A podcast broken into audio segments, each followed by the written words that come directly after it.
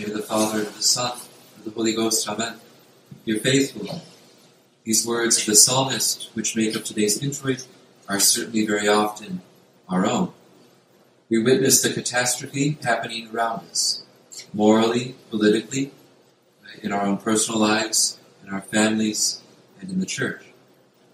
At least in our minds, we tend to wonder where God is. But the fact is that He is always very near to us. From our catechism, we know that God is everywhere.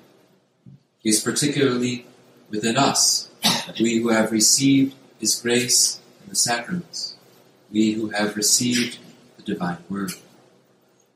Today's Gospel of the sower and the seed points perhaps to why the divine word which we have received seems to bear little fruit within us. The ground in which the seed is sown is the mind and the heart of man. Or to put it more clearly, it is your heart and mine. There are many people in this world to whom very little of it has come, at least compared to with what we have received. But we cannot complain that we have not had our share.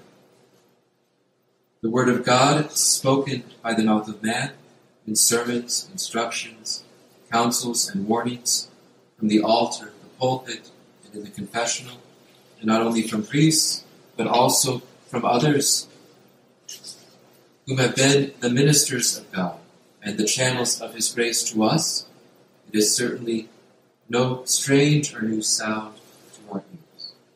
Not only in this way have we continually heard God's voice, but often, and perhaps more frequently, we have heard it coming immediately from Him, speaking within our own souls in those moments of quiet prayer, reflection. Plenty of this divine seed has then been sown within us. But where is the fruit, the harvest that should have come from it? The seed is not put in the ground merely to rest there. No, it cannot be kept there. If it is not destroyed or carried away, it must grow and multiply. The seed of God's word should therefore have grown within us. Christ himself says it may yield a hundredfold. It should have been the beginning and the increase in us of a serious spiritual life which should have grown stronger within us day by day from the time when we first came to the use of our reason until the present moment. Now has it, in fact.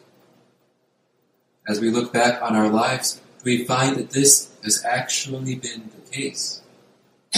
Are we better, more perfect, nearer to God now than we were last year, or perhaps ten years ago?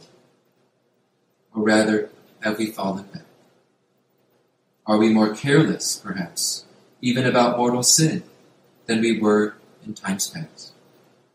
Or, to say the least, that habits of venial sin have gained in us instead of being overcome by us?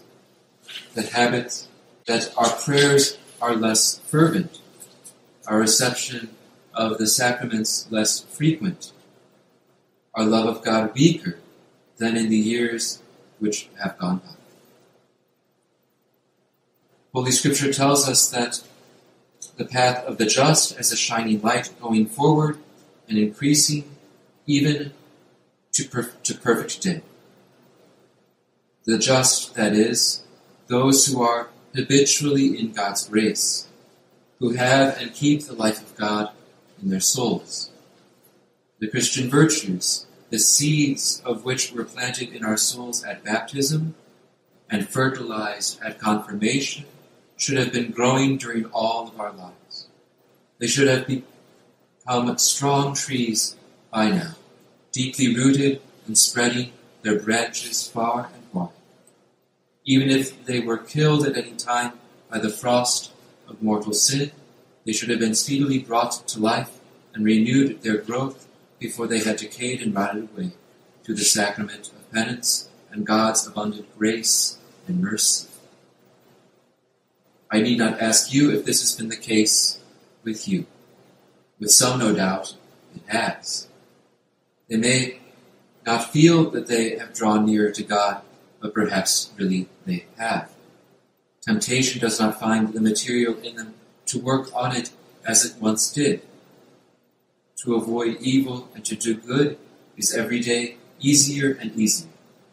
They still, of course, have cause to fear, it is true, but still more and more ground to hope. But alas, how many there are in whom there is no sign of this growth, which should have come from the seed which has been sown in them. Their light has not increased.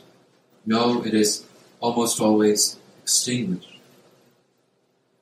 When it does seem to shine, it is but to flicker for a moment and then disappear.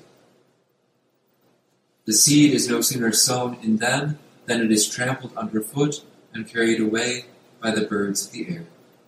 More often than not, it is because our hearts are rocky ground, hardened by pride, impurity, anger, and other evil passions and bad habits. They have no lasting sorrow, nor are they penetrated by the truths which concern their salvation or the fear of God. Hence they fall away in the time of the least temptation and a slight mockery or for small gain. The divine seed finds no moisture or roots in their hearts.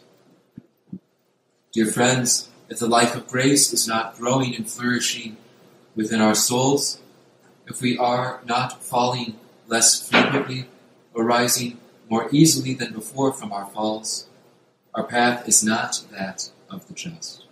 And the seed of the Word of God has not yet taken that root which will make it bring forth a hundredfold. We need not fear, though. We need simply turn to Him, who is slow to anger and rich in kindness, entrusting ourselves to His Immaculate Mother, the refuge of sinners. May she lead us to Him. Purified in His precious blood, may our hearts become the good ground upon which the divine seed of His charity may strongly take root, bearing great fruit for us during this life and even more for the life to come. Amen. In the name of the Father, and of the Son, and of the Holy Ghost. Amen.